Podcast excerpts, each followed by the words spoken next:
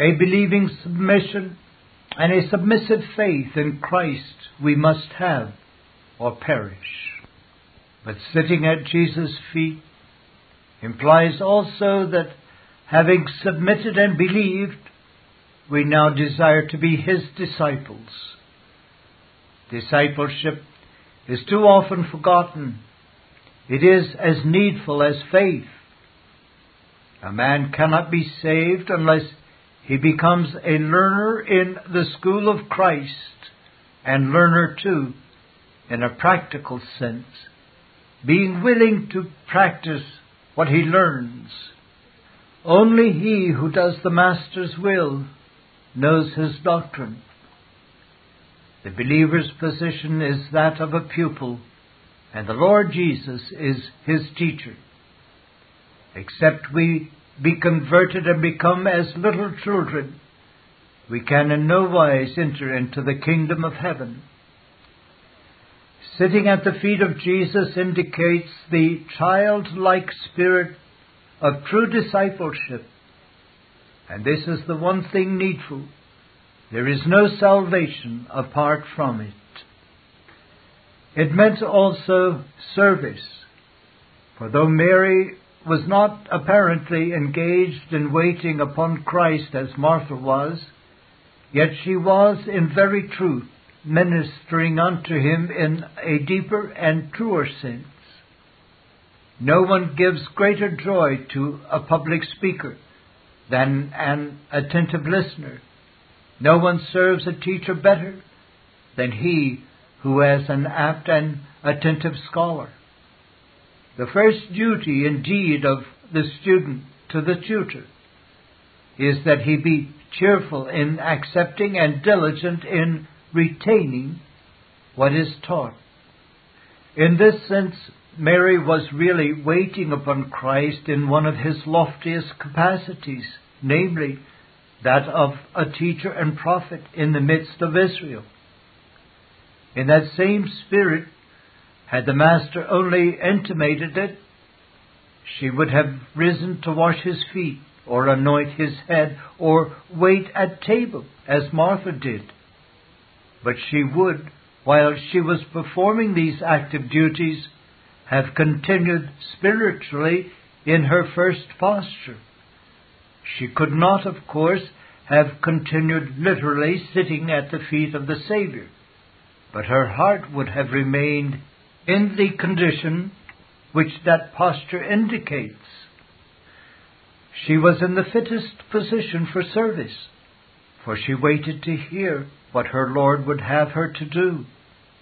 We must all be servants too. As we have been servants of unrighteousness, we must by grace submit ourselves unto the rules of Jesus and become servants of righteousness, or else we miss the one thing that is indispensable for the entrance into heaven. Sitting at the feet of Jesus also signifies love. She would not have been sitting there at ease and happy in mind if she had not loved him. There was a charm in the very tone of his words to her. She knew how he had loved her, and therefore each syllable was music to her soul. She looked up again and again, I doubt not, into that dear face, and often caught the meaning of the words more readily as she read his countenance, marked his eyes, oft times suffused with tears, and ever bright with holy sympathy. Her love to his person made her a willing learner, and we must be the same. We must not learn of Christ like unwilling truant boys who go to school and must needs have learning flogged into them. We must be eager to learn. We must open our mouth wide that he may fill it, like the thirsty earth when it needs the shower. Our soul must break for the longing it hath towards his commandments at all times. We must rejoice in his statutes more than gold, yea, than much fine gold. When we are moved by this Spirit, we have found the one thing needful. Having laid before you the meaning of the text, that to sit at Jesus' feet is the one thing necessary, for a literal translation of the text would be, of one thing there is a necessity. Let us take the text as it stands and notice in it four things. The first is a word of consideration, the disjunctive conjunction but. The Savior bids us to make a pause. He says, But one thing is needful. Then there comes a word of necessity. One thing is needful. Thirdly, a word of concentration. One thing is needful. And then a word of immediateness.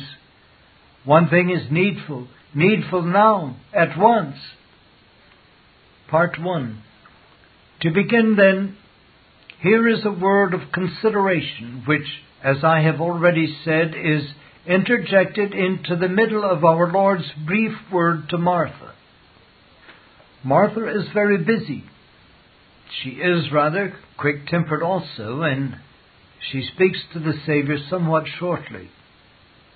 And the Master says, Martha, Martha, very tenderly, kindly, gently, with only the slightest tinge of rebuke in his tone. Martha, Martha, thou art careful and troubled about many things, but, but, but wait a while and hear.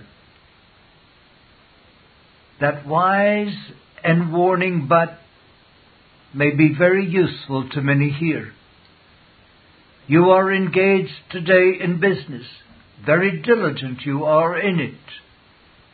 You throw your whole energy into your trading as you must if you would succeed.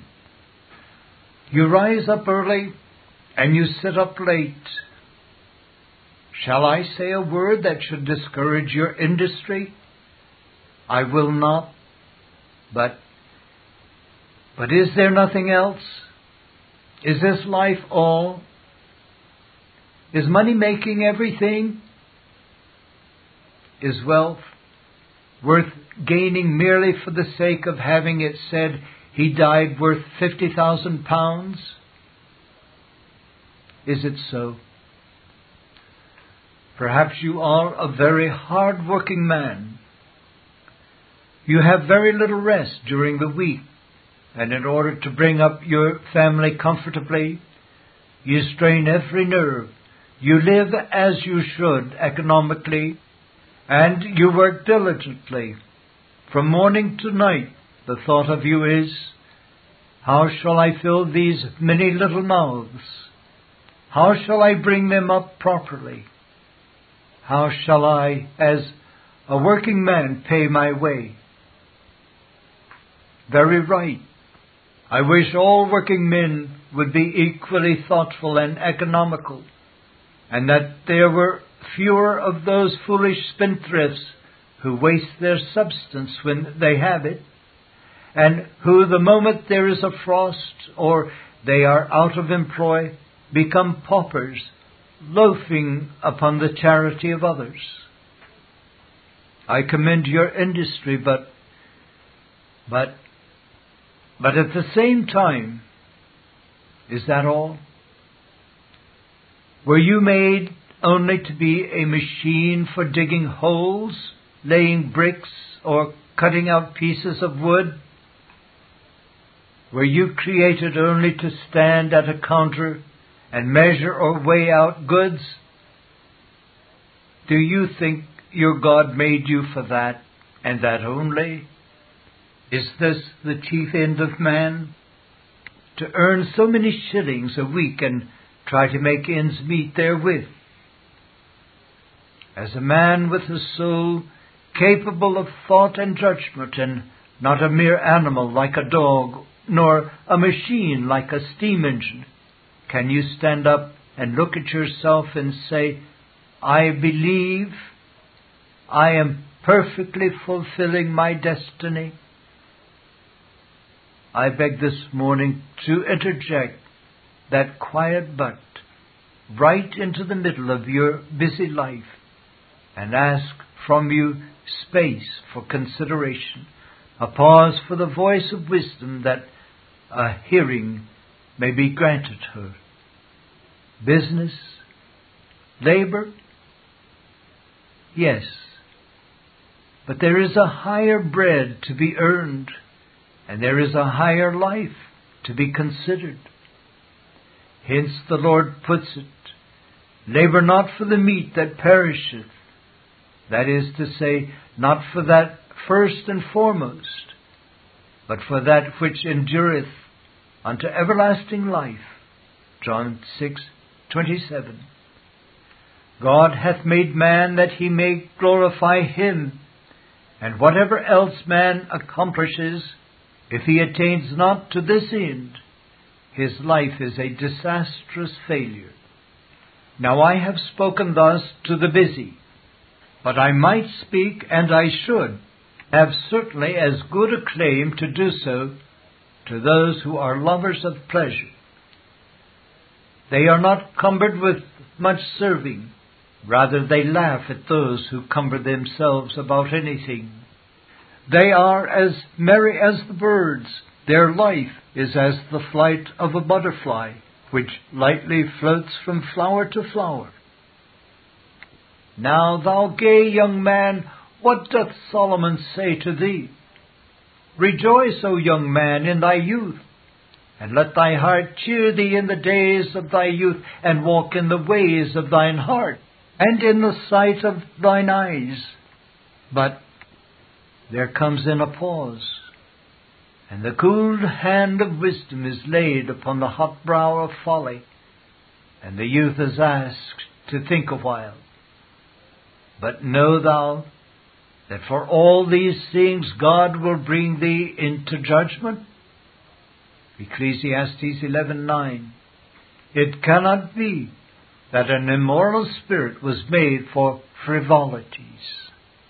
Oh, pause a while thou careless, godless one, and hear the voice that saith unto thee, But there is something more than the fool's laugh. All things are not a comedy. Death is serious, and heaven, and hell. And should not life be? Stop. Stop and let this but sound in thine ears. I take liberty, moreover, to address the same word to religious people who perhaps need it as much as others. They will, of course, agree with anything I can say about the mere worldling or the profligate. But will they listen to me when I say to them, You are very diligent in your religion. You are attentive to all its outward rites and ceremonies. You believe the articles of your church, but but do you know that all this is nothing unless you sit at Jesus' feet? We may do what the church tells us and never do what Christ tells us, for these may be different things. And the church is not our Savior, but Christ. We may believe what a certain creed tells us, but not believe what Jesus teaches. Aye, and we may believe even what the Bible itself teaches to us, or think we believe it. But if our heart has never made submission to the teacher himself so as to sit at his feet and receive the truth obediently from him, our religion is altogether vain. Yes, and let me say, even to those of you who can honestly declare that Christ is your sole confidence, it is possible for you to forget the necessity of sitting at His feet. You, dear brethren, are looking to His precious blood alone for your salvation, and His name is sweet to you, and you desire in all things to be conformed to His will. So far it is well with you, for in this you have a measure of sitting at his feet. But so had Martha. She loved her Lord, knew his word, and was a saved soul. You have been very busy this week and have been drifting from your moorings. You have not lived with your Lord in conscious fellowship.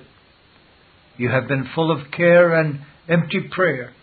You have not committed your sorrows to your loving friend. You have blundered on in duty without asking his guidance or assistance. You have not maintained in your Christian service the communion of your spirit with the well beloved. And if such has been the case, let me say but to you and ask you, as you sit here this morning, to make a little stop in your Sunday school teaching or your street preaching or whatever else it is that you are so laudably engaged in and say to yourself, To me as a worker, the one thing needful is to keep near my Lord, and I must not so suffer the watering of others to occupy me as to neglect my own heart, lest I should have to say, Woe is me! They made me the keeper of the vineyards, but my own vineyard have I not kept. Part 2 Our text speaks of necessity. One thing is a necessity. If this be proved, it overrides all other considerations. We are nearly right when we say proverbially, necessity has no law. Necessity, like hunger, breaks through stone walls. The text claims for sitting at Jesus' feet the first and only necessity. Now I see all around me a crowd of things alluring. Pleasure calls to me, I hear her serene song, but I reply, I cannot regard thee.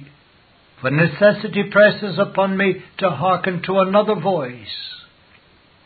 Philosophy and learning charm me. Fain would I yield my heart to them. But while I am yet unsaved, the one thing needful demands my first care, and wisdom bids me give it. Not that we love human learning less, but eternal wisdom more. Pearls Yes. Emeralds? Yes. But bread, in God's name, bread at once when I am starving in the desert. If you are wise, you will evermore prefer the necessity to the dazzling. About us are a thousand things entangling this world is very much like the pools we have heard of in India, in which grows a long grass of so clinging a character that if a man once falls into the water, it is almost certain to be his death. For only with the utmost difficulty could he be rescued from the meshes of the deadly weedy net which immediately wraps itself around him. This world is even thus entangling. All the efforts of grace are needed to preserve men from being ensnared with the deceitfulness of riches and the cares of this life. The ledger demands you, the shop requires you, the warehouse bell rings for you, the theater invites you. You must live, you say, and you must have a little enjoyment and Consequently, you give your heart to the world. These things, I say, are very entangling, but we must be disentangled from them. What shall it profit a man if he gain the whole world and lose his own soul? Oh, sirs, for the one thing needful, all entangling things must be given up. You must lay aside every weight and the sin that doth so easily beset you, if by any means the one thing needful may be yours. There are some things very puzzling, and some people have a strange delight in being bewildered. It is astonishing the many letters I receive and interviews I am asked to give in order to adjust in people's minds the doctrine of predestination and the fact of free agency.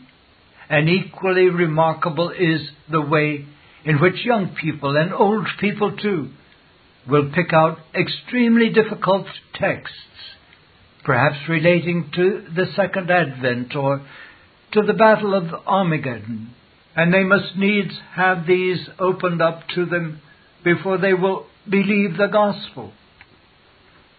I think it utterly useless to begin upon such things with those who are unsaved. One thing is needful, sir, and that is by no means a puzzling matter.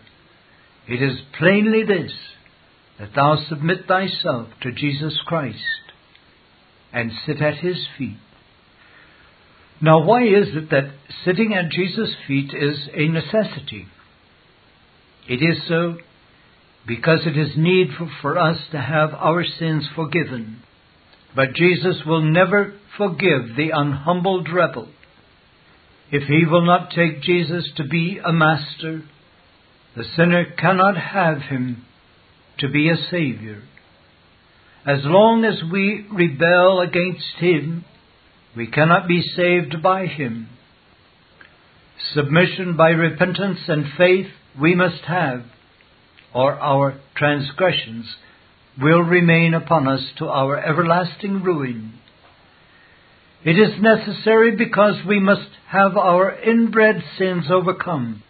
But none can stay corruption in a man but Christ, who has come to destroy the works of the devil and to save his people from their sins. Jesus, the seed of the woman, is the only power that can crush the serpent's head. Only at the feet of Jesus can the divine power be gained which works in us holiness and sanctifies us practically. Therefore, as you must be purified or you cannot enter heaven, you must come to Jesus' feet. In order to enter heaven, it is necessary that our nature should become like the nature of Christ. This earth is for those who bear the image of the first Adam, but the new heaven and the new earth are for those who bear the image of the second Adam. We must by some means acquire the nature of the heavenly Adam, and this must be wrought in us by regeneration and developed by acquaintance with Him. By sitting at His feet and beholding Him, we become changed into the same image from glory to glory, even as by the Spirit of the Lord. If we reject the Lord Jesus as our trust, teacher, and exemplar, we have no new life and shall never be admitted within the holy gates where those alone dwell who are fashioned after his likeness. Woe, woe, woe to the godless, Christless spirit that passeth across the river of death without a hope. Woe, woe, woe eternally to the soul that will not sit at the feet of Jesus. He shall be trodden beneath his feet in his anger and crushed in his hot displeasure. God grant that may never be our portion. To sit at Jesus' feet is the one thing needful then. And brethren, let me just say and leave this point. It is needful to every one of you. It is not some of you who must be there, but all. The wisest must become fools to learn of Him or fools they are. The most educated and cultured mind must submit to this further culture, or else it is nothing but a barren waste in his sight. One thing is a necessity to you all. High or low, rich or poor, you must sit at Jesus' feet. Some things in this world are necessary after a measure, but this is necessary without measure. Infinitely needful is it that you sit at Jesus' feet, needful now, needful in life, needful in life for peace, in death for rest, and in eternity for bliss. This is needful always. In the highest and most emphatic sense, one thing is needful. Completed in the October studies. Study number five Giving place to the devil. Neither give place to the devil. Ephesians 4:27. The verse just quoted sets before us an exhortation which every Christian needs to take seriously to heart. Many believers give place to the devil unconsciously because they are ignorant of his devices. But this ought not to be.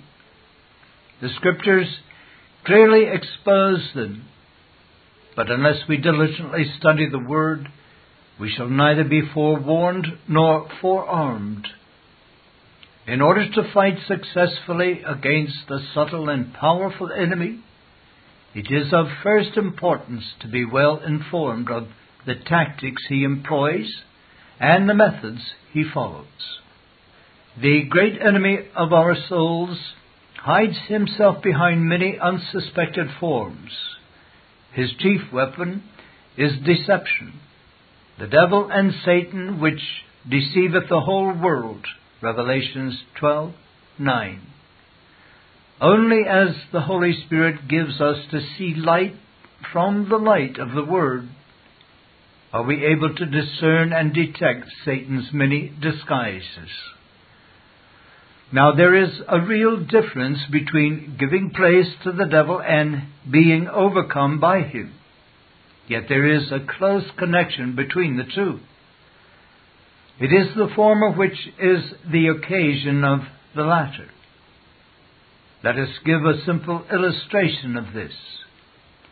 If I leave my windows unlatched and my doors unlocked, then am I not inviting burglars to enter and rob me? Of course I am. In like manner, if I fail to avail myself of the safeguards which God's Word sets before me, if I am not careful and watchful against the devil's approaches, I am open to his assaults. Prevention is better than cure. It is because we fail to use our God given preventatives that we are so often tripped up by Satan. Let us first name seven ways in which we fail to keep the windows and doors of our souls securely locked against the great thief. John 10:10.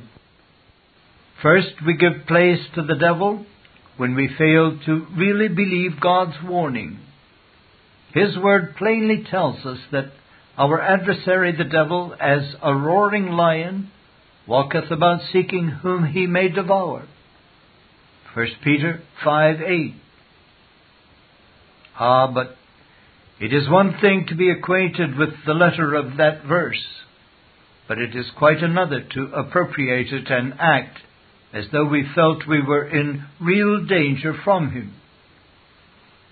Oh, how we need to beg the Holy Spirit to write this word upon our hearts, to bring it home in power to our remembrance each day, to cause us to be cautious and vigilant knowing that Satan is ever seeking our destruction. God does not preserve careless and heedless souls. Second, we give place to the devil when we are not on our prayerful guard. Let us call to mind those words of our Lord's Watch and pray that ye enter not into temptation. Matthew 26:41. And let us recall Peter's sad failure to heed that admonition. How differently he had acted in the high priest's palace if instead of sleeping in the garden, he had spent his time in earnest prayer, seeking grace to fortify him against the approaching temptation. Alas, how often we have repeated Peter's offense. Oh, my hearer, make no mistake upon this point. To lapse into a careless and prayerless state of soul renders us easy victims to Satan's deceptions.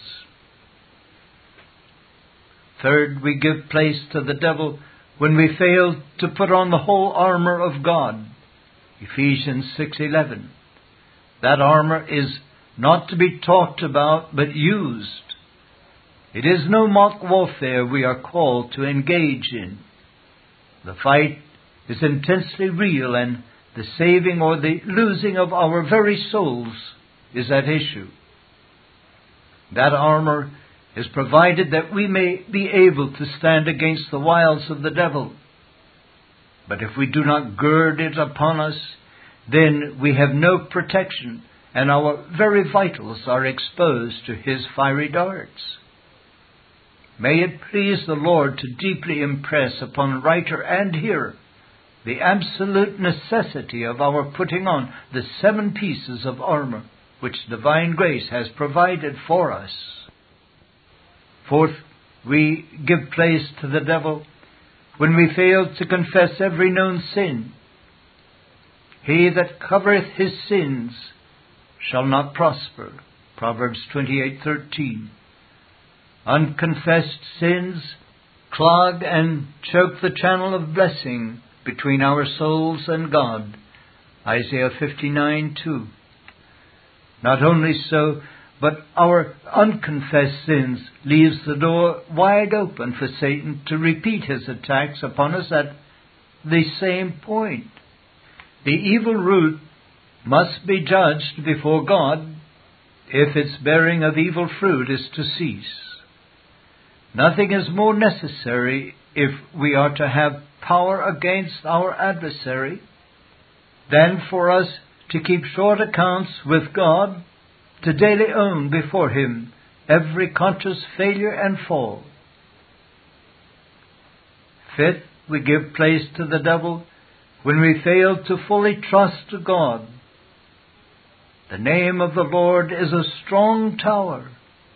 The righteous runneth into it and is safe, or set aloft. Proverbs 18:10. That is, raised above the place where Satan can successfully assail us. While I am completely dependent upon the mighty God, drawing my strength from Him, the devil cannot harm me. It is when I give way to doubting that the enemy finds the opening which he seeks. As soon as my heart begins calling into question God's goodness it is easy for Satan to fill me with despondency, and a despairing heart is just as wrong as having unclean hands. Sixth, we give place to the devil when we shrink from persecution. Bearing Christ's reproach, Hebrews 13:13, is inseparable from a faithful going forth unto him outside the camp suffering affliction with the people of God is set over against enjoying the pleasures of sin for a season. Hebrews 11:25. And such suffering is to be viewed as a holy privilege and high honor, and not as something to be shunned and ashamed of. For it brings us into fellowship with the sufferings of Christ. Philippians 3:10. But when these sufferings are looked at by the eye of sense and the heart sinks, Satan soon gains an advantage and tempts to compromise. Fear none of those things which thou shalt suffer. Behold, the devil shall cast some of you into prison. There are spiritual prisons as well as material ones, that ye may be tried Revelation 2:10. Seventh, we give place to the devil when we relax spiritually. Oh, how much we need to heed that word, watch ye, stand fast in the faith. Quit you like men, be strong. 1 Corinthians 16:13. If we become slack and careless, if we fail to gird up the loins of our minds, 1 Peter 1:13, and keep not our hearts with all diligence, Proverbs 4:23, we shall soon be found giving place to the devil. Has the hearer noted what preceded David's fearful fall? It was at the time when kings go forth to battle. But David tarried still at Jerusalem. 2 Samuel 11:1. Hence, in the next verse we find him idling, lazing, and then he fell. These are some of the more negative ways of giving place to the devil, namely, by failing to be armed against him. Let us now mention some of the more positive ways through which he gains an advantage over us. First, we give place to the devil when we listen to his evil suggestions. We do not begin by doing as he wants us, nor even by accepting his whisperings. It is the paying attention to what he says which is the root from which obeying him springs. This is seen clearly in the case of Eve. She parleyed with him before she took of the forbidden fruit. Contrast the Lord Jesus, who promptly rejected his evil suggestions by a verse from the Word of God. Second, we give place to the devil the moment we begin to compromise. Solemnly is this illustrated in the case of Ananias and Sapphira. Of them we are told that they sold a possession and kept back part of the price. The remainder was laid at the apostles' feet. Then Peter said, Why hath Satan filled thine heart to lie to the Holy Spirit and to keep back part. Acts 5 1 to 3. What a solemn voice this has for each of us. Do we realize that it was Satan who was filling our hearts when we only half consecrated ourselves to the Lord? When we yielded Him only a partial obedience? When we used on ourselves a portion of His tithe? When we refuse to thoroughly go forth unto Him outside the camp?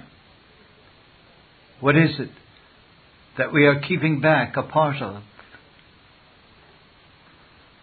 Third, we give place to the devil when we become self sufficient and independent of God. It was being lifted up with pride which brought about the fall of the devil himself. 1 Timothy 3 6. Pride is a subtle thing, for we are largely unconscious of its presence. Nevertheless, it can be easily detected if we take the trouble to examine our motives and trace our actions back to their source. Pride is self sufficiency. We are controlled by pride whenever we ask not wisdom and strength from God. We are moved by pride when we trust to common sense and lean unto our own understandings. Contrariwise, the humble man is he who seeks help from the Lord for everything. Fourth, we give place to the devil when we put self's interests before the Lord's glory. This was exemplified by the Gadarenes Christ had come into their midst and graciously delivered a demon possessed man. The demons then obtained his permission to enter a herd of swine, which rushed into the sea and were destroyed. How awful the sequel! And they began to pray him to depart out of their coasts. Mark 5:17. The demands of the Holy One were too strict for their liking. He interfered with their money making. They preferred their swine to the Savior. Does this shock you, dear hearer? Then ask God to reveal to you if there is anything which you are preferring by your actions above the honor and glory of His blessed Son.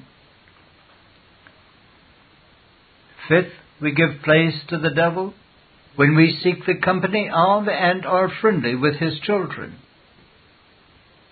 Satan knows full well that evil communications corrupt good manners. Therefore is he untiring in his efforts to induce God's children to take upon them an unequal yoke and become intimate with the ungodly. For this reason does God command us, have no fellowship with the unfruitful works of darkness, but rather reprove them. Ephesians 5:11. Disobedience to this inevitably leads to our being ensnared by the great enemy. Sixth, we give place to the devil when we knowingly enter his territory. God has expressly commanded us, enter not into the path of the wicked, and go not in the way of evil. Avoid it, pass not by it, turn from it, and pass away. Proverbs 4, 14 and 15. If we disregard this divine prohibition, then we deliberately expose ourselves to Satan's temptations and cannot count upon God delivering us from the same. A solemn example of one who trespassed on the devil's ground is Lot. By settling down in Sodom, he deliberately courted the fearful disaster which overtook his family. Seventh, we give place to the devil when we allow him to use us to do his work. As a general rule, the devil works through human instruments, and happy is he when he can move a Christian to perform his bidding. It is a solemn consideration that every child of God is controlled hour by hour, either by the Holy Spirit or the evil spirit. Satan is using us to further his evil ends when he causes us to set an unchristlike example before the ungodly, encouraging them in their sins. He uses the Christian when he can get him to sow the seeds of discord among brethren. And how often has he used a Christian to undermine the influence of a servant of God by speaking evil about him to others? Let us now point out some of the devil's tactics. Number one, he aims to inject doubts into our minds this is seen in the method which he employed with Eve. He endeavors to raise questionings in our hearts. Particularly, is this true in prayer while we are waiting for God to fulfill the promises which we have pleaded? Hence the Saviour said, If ye have faith and doubt not. Matthew 21, 21.